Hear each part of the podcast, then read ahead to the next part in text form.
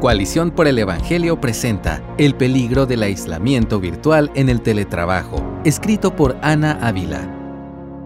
Una de las razones por las que me gusta ser escritora y editora es que puedo trabajar desde casa. No es la razón principal, sería un poco ridículo que lo fuera, pero al ser introvertida y no saber conducir, se convierte en una razón importante. No me imagino de regreso en una oficina. No tengo que lidiar con el tráfico, mi horario laboral es flexible, puedo organizar mi oficina como quiera, trabajo cerca de mi familia, en fin, los beneficios de trabajar desde casa son muchos, pero los peligros también.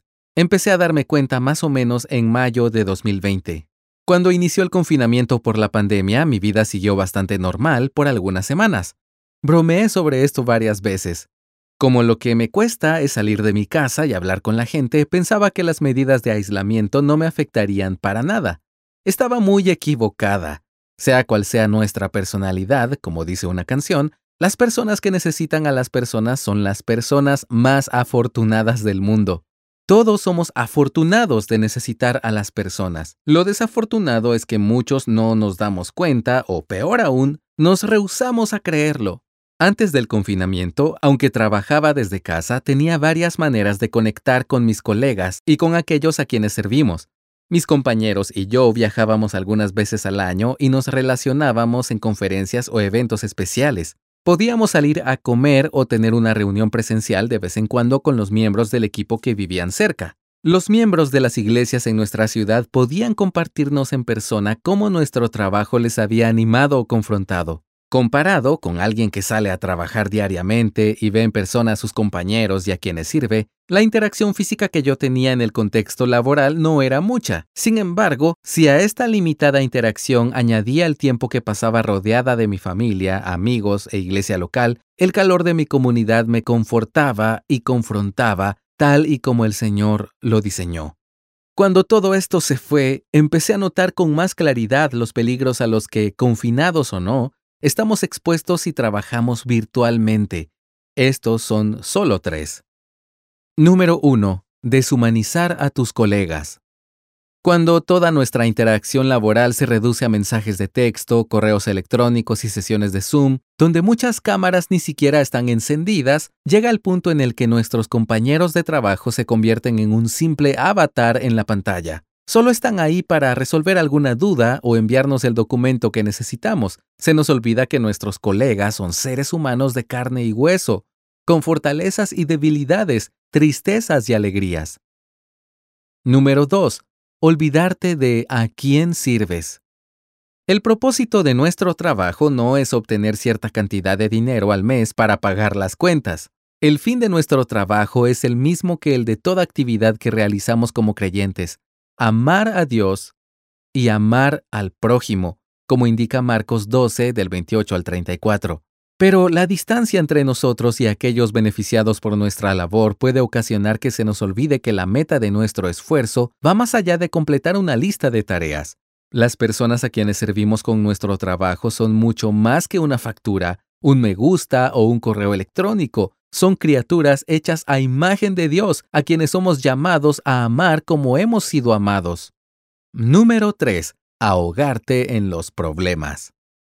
Muchos tendemos al orgullo o al temor al hombre o ambos y nos cuesta pedir ayuda cuando la necesitamos. Esto puede agravarse cuando estamos trabajando desde casa. No tenemos la libertad que quizás sería más natural para alguien que está rodeado de personas en una oficina. Compartir algo con lo que estoy teniendo dificultad mientras tomamos el primer café de la mañana. Incluso los más reacios a compartir con otros descubrirán que si estás en una oficina, es probable que tus gestos o tu voz te delaten y tus compañeros se den cuenta de que no la estás pasando tan bien con cierto proyecto. Pero los que estamos trabajando desde casa solo tenemos la computadora que está frente a nosotros y su reflejo muestra solo una persona. El aislamiento puede llevarnos a pensar que solo nos tenemos a nosotros mismos para resolver la dificultad laboral que estamos atravesando. Eres una persona que necesita personas. Dios nos hizo criaturas que necesitan comunidad. Nadie, ni siquiera el más introvertido, está diseñado para sobrevivir en aislamiento. Pero si nuestras rutinas laborales nos obligan a pasar mucho tiempo alejados de otros, ¿qué podemos hacer al respecto? Por un lado, sabemos que la interacción digital nunca será un sustituto para la interacción cara a cara. Necesitamos ver de cerca la sutileza de cada gesto en los rostros que nos rodean. Necesitamos sentir el calor de un abrazo o de una mano sobre el hombro. Necesitamos presentarnos como somos y ver a otros sin filtros y encuadres que nos convierten en una retocada cabeza flotante en el universo virtual. Todo esto es cierto, pero para los que trabajamos desde casa, la interacción digital es una bendición grande que podemos y debemos aprovechar aunque no suplirá por completo nuestra necesidad de conectar con otros, si nos rendimos a la fatiga de Zoom y nos aislamos completamente de aquellos con quienes servimos y aquellos a quienes servimos, no tardaremos en caer en la trampa de los peligros que mencionamos anteriormente. Debemos luchar contra ellos. ¿Qué hacer entonces? No tengo respuestas definitivas, pero tengo algunas ideas sobre dónde empezar para luchar contra los peligros del aislamiento virtual debemos cultivar la oración, la humildad y la intencionalidad. Número 1. Cultivar la oración. Quizá oras para que Dios bendiga tu negocio, te ayude a ser diligente en tus labores y te dé fuerzas cuando sientes que no tienes ninguna. Si no lo haces, deberías. Pero tu oración no debe quedarse ahí. Después de todo, la vida de un creyente no es una vida enfocada en sí mismo, sino en los demás. ¿Por qué no incluyes a tus colegas y a las personas a quienes sirves en tus oraciones? Primero que nada, pide continuamente al Señor ojos para ver a las personas como Él las ve, seres formados a imagen de Dios. Pide también un corazón que ame como ha sido amado. Ruega al Señor por una actitud de siervo, como la de Cristo, descrita en Filipenses 2 del 3 al 15 que se entrega a favor de los demás. Número 2. Cultivar la humildad. Detesto con todo mi ser tener que decirle a mis colegas que necesito más tiempo o que estoy batallando con un artículo. Escribí un libro de productividad y enseño a otros sobre escritura. Reconocer que me he retrasado o que las ideas están enredadas es humillante, pero esto es algo bueno. Necesito ser humillada, como enseña Salmo 119, 71.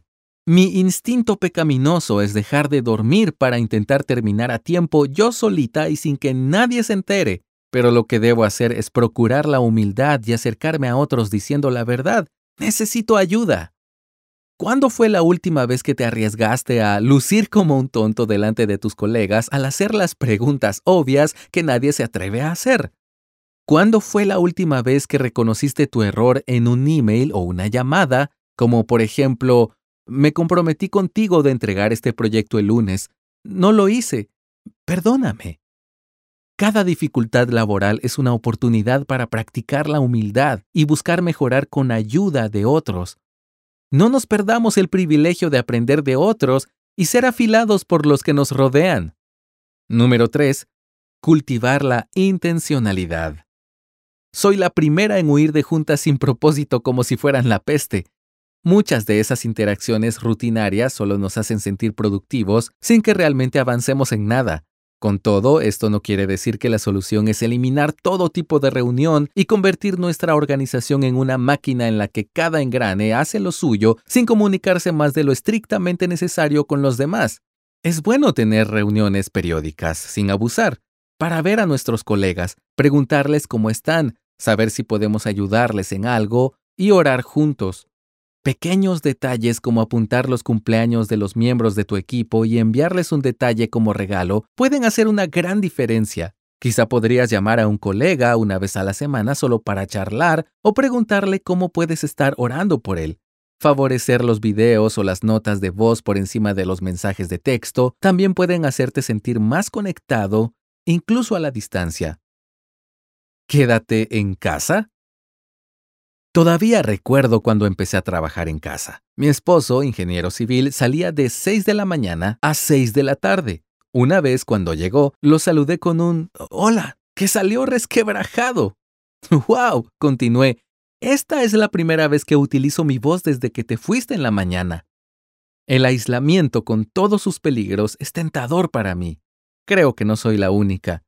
Incluso cuando las medidas de confinamiento se han relajado en la mayoría de los países, muchos nos hemos acostumbrado a vivir solo a través de una pantalla.